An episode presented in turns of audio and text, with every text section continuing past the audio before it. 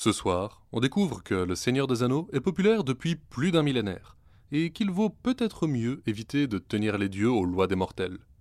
La créature du soir est quelque part entre une ballerine, un gorille et un mixeur.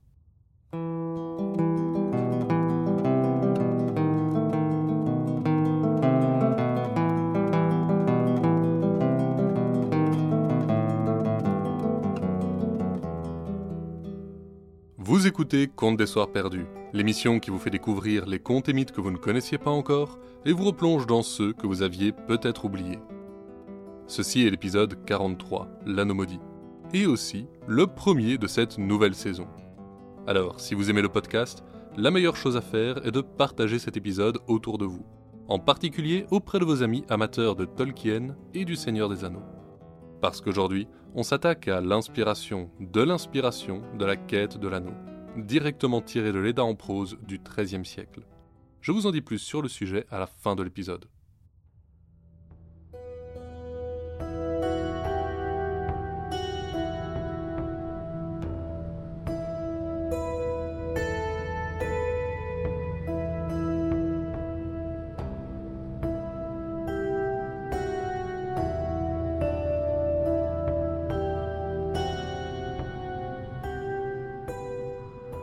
Aux confins des terres sauvages, une brute épaisse du nom de Redmar avait installé sa ferme, où il vivait avec ses trois fils.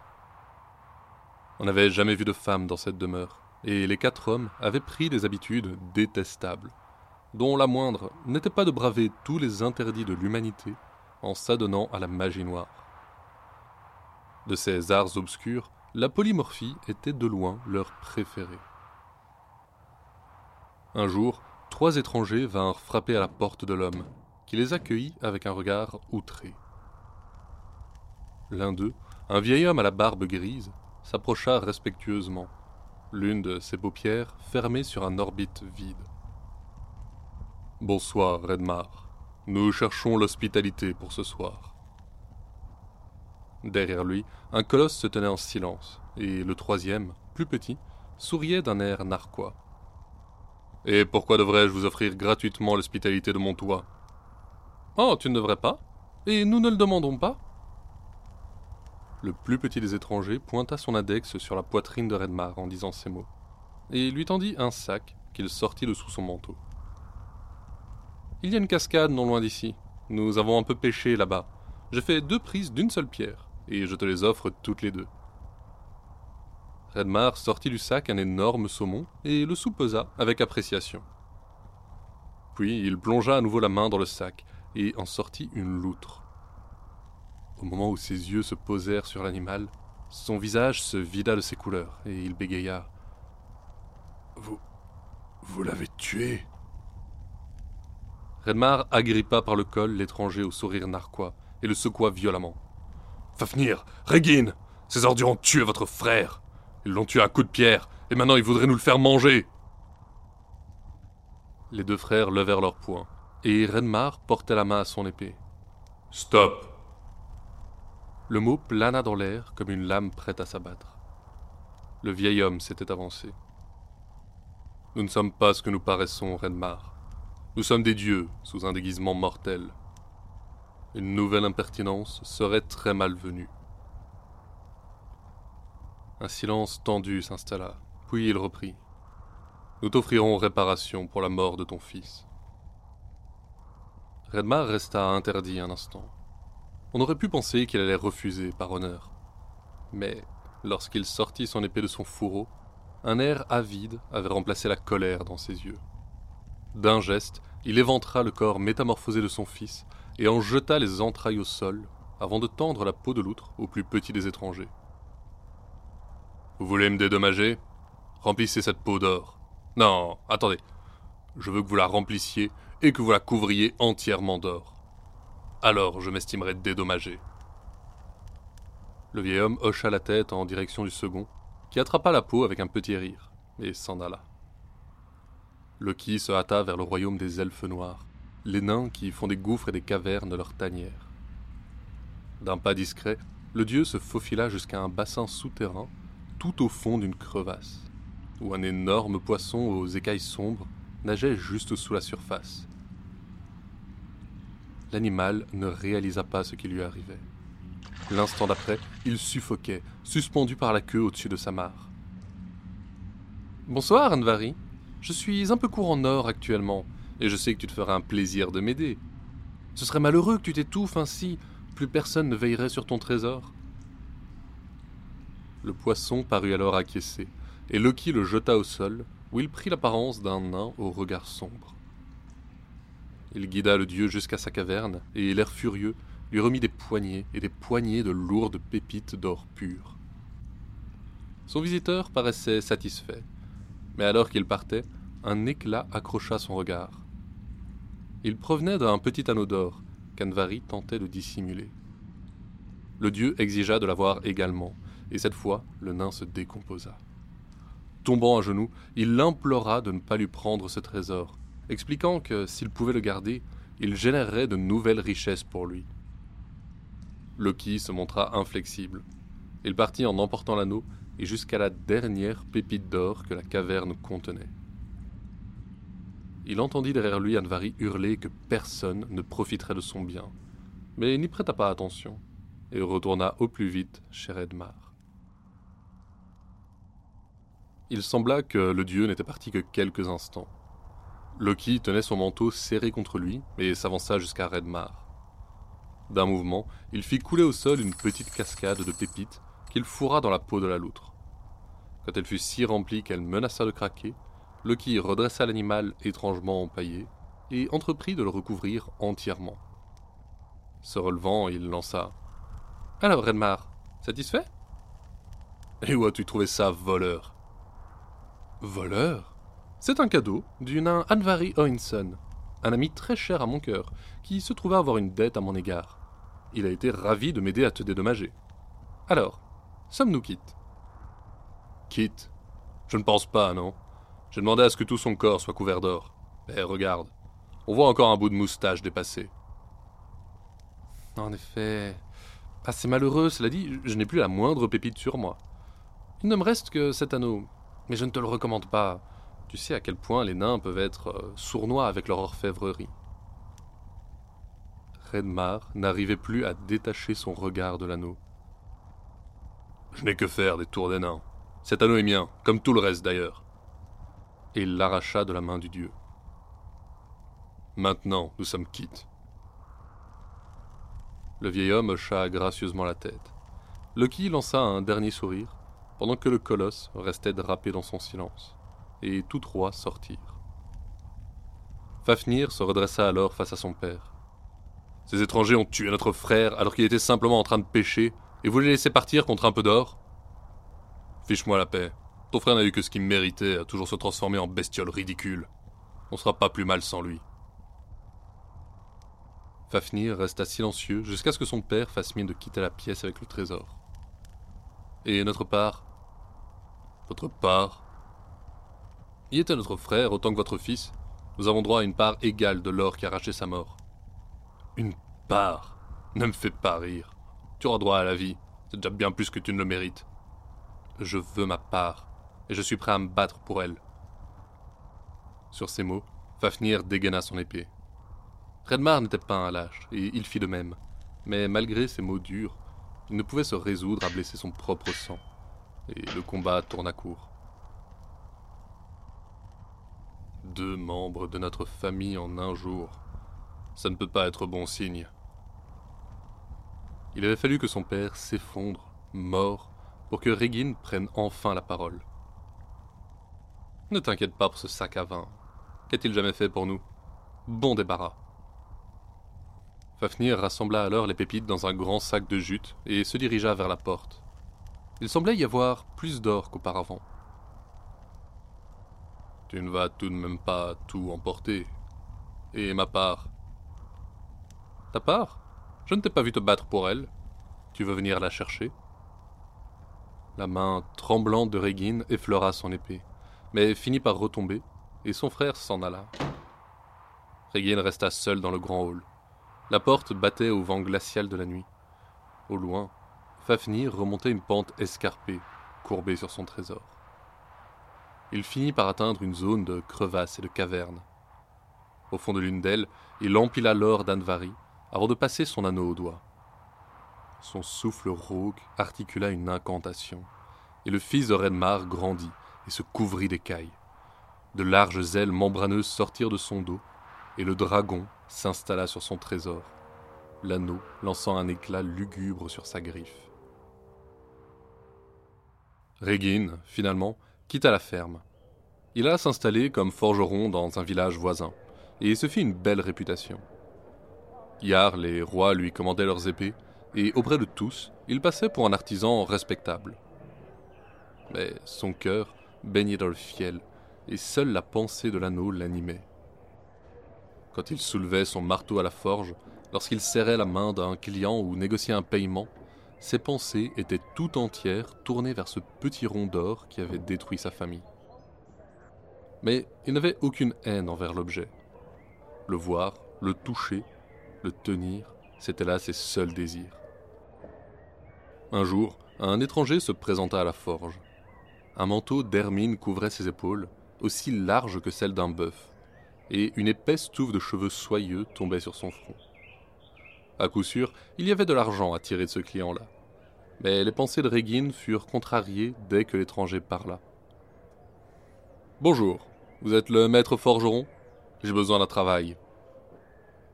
Pardonnez-moi, mais vous n'avez pas l'air d'en avoir besoin. Et que savez-vous de mes besoins? Je suis Sigurd, fils de Sigmund, fils de Volsung. Régine tomba immédiatement à genoux en entendant cela. Même le plus ignare des paysans connaît très bien ces noms. Qu'est-ce qui mène le descendant de tels héros jusqu'à ma forge pour chercher un travail? Ils étaient de grands héros, c'est vrai, mais je n'ai connu aucun d'eux. Une bataille leur a coûté la vie avant ma naissance, et la mort de mon père n'a pas encore été vengée. C'est ce qui me mène à toi, forgeron. J'ai besoin d'une belle somme pour lever une armée, et j'ai aussi besoin d'un artisan d'exception pour me fournir une épée. On m'a dit que tu étais le meilleur des environs. Une armée coûte bien plus qu'un salaire de forgeron, ou j'en aurais une moi-même. Mais je viens de recevoir des alliages. Nous pouvons peut-être déjà regarder à t'armer. Oh, ma lame ne saurait être faite de simple fer. En disant cela, il décrocha un fourreau de sa selle et l'approcha du forgeron.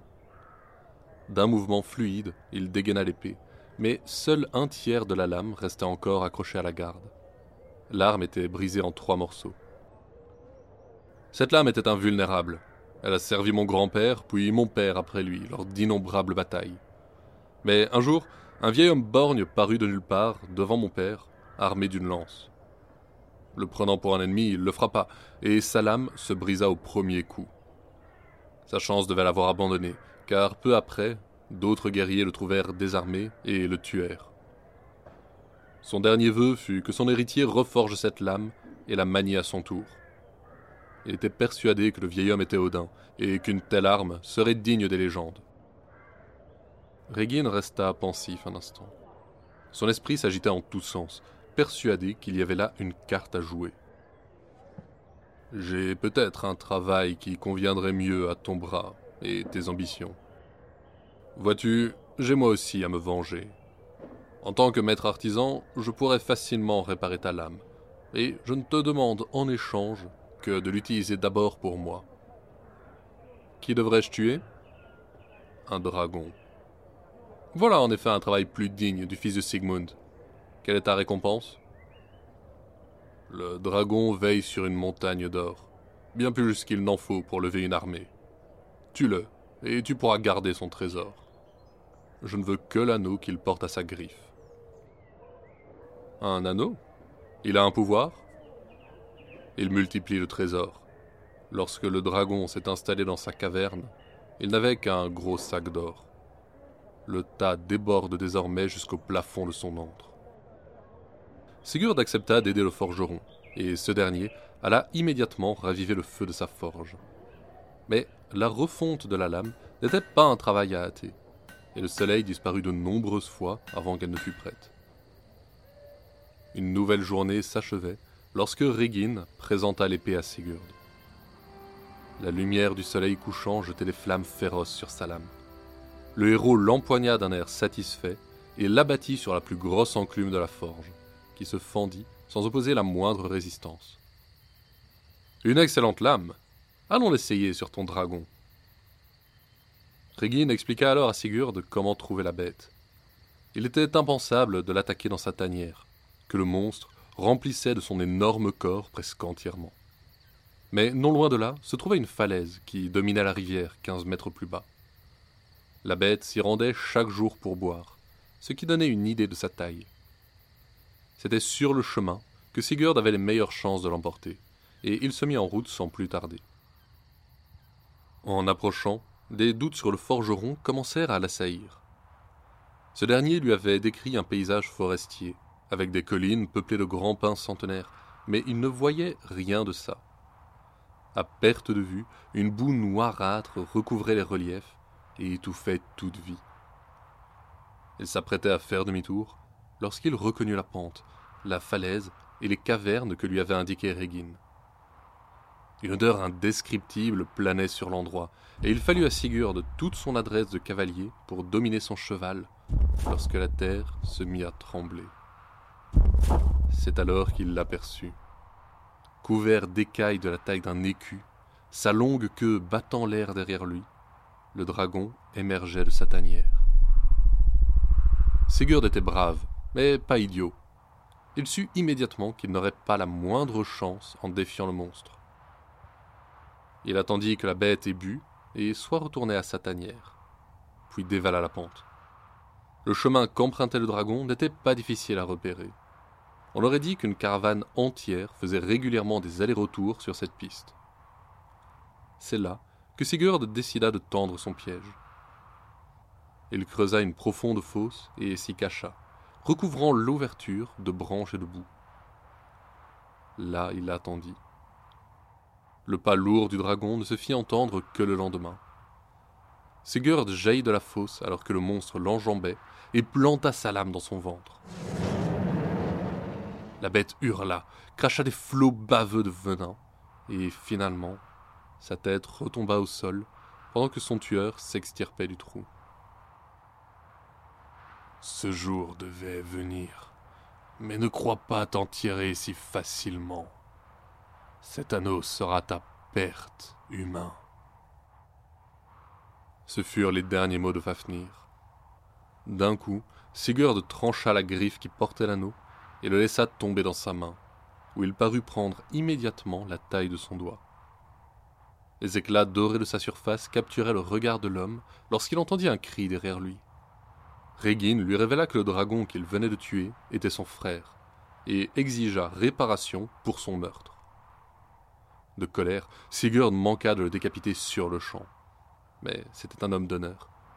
Il accepta les demandes de Régine, et pendant que ce dernier se hâtait vers la caverne du monstre, il ouvrit le ventre de la bête et en tira son énorme cœur qu'il commença à cuire.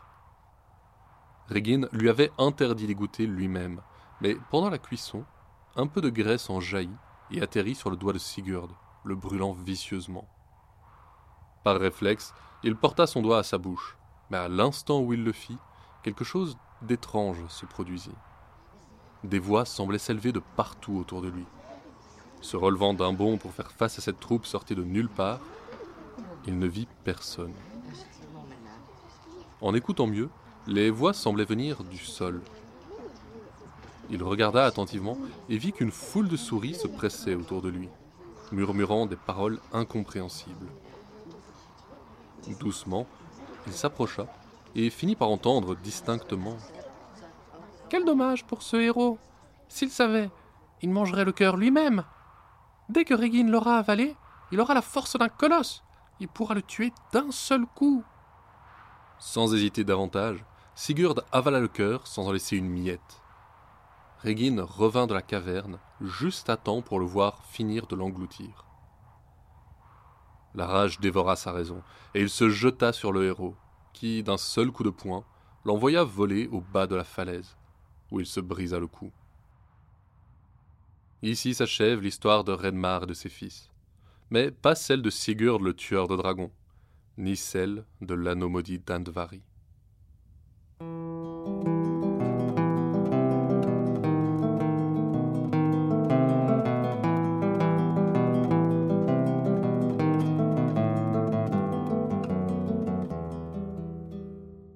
La créature du soir est le Whirling Wimpus, une ballerine des bois carnivores qui déteste mâcher.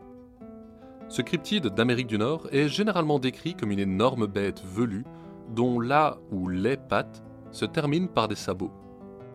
Elle guette sa proie sous le couvert des arbres et raffole aussi bien des dindes que des ours ou des humains. Ce qui fait la particularité de cette créature, et qui lui vaut son nom, c'est sa technique de chasse euh, étonnante. Dès que le Whirling Wimpus repère une proie, il se met à tourner sur lui-même à une telle vitesse qu'il fait vibrer l'air autour de lui comme un drone. Et pendant que la future victime cherche l'origine du bruit, elle se fait réduire en bouillie par un gorille à sabot d'une demi-tonne qui tourne comme un moteur d'avion.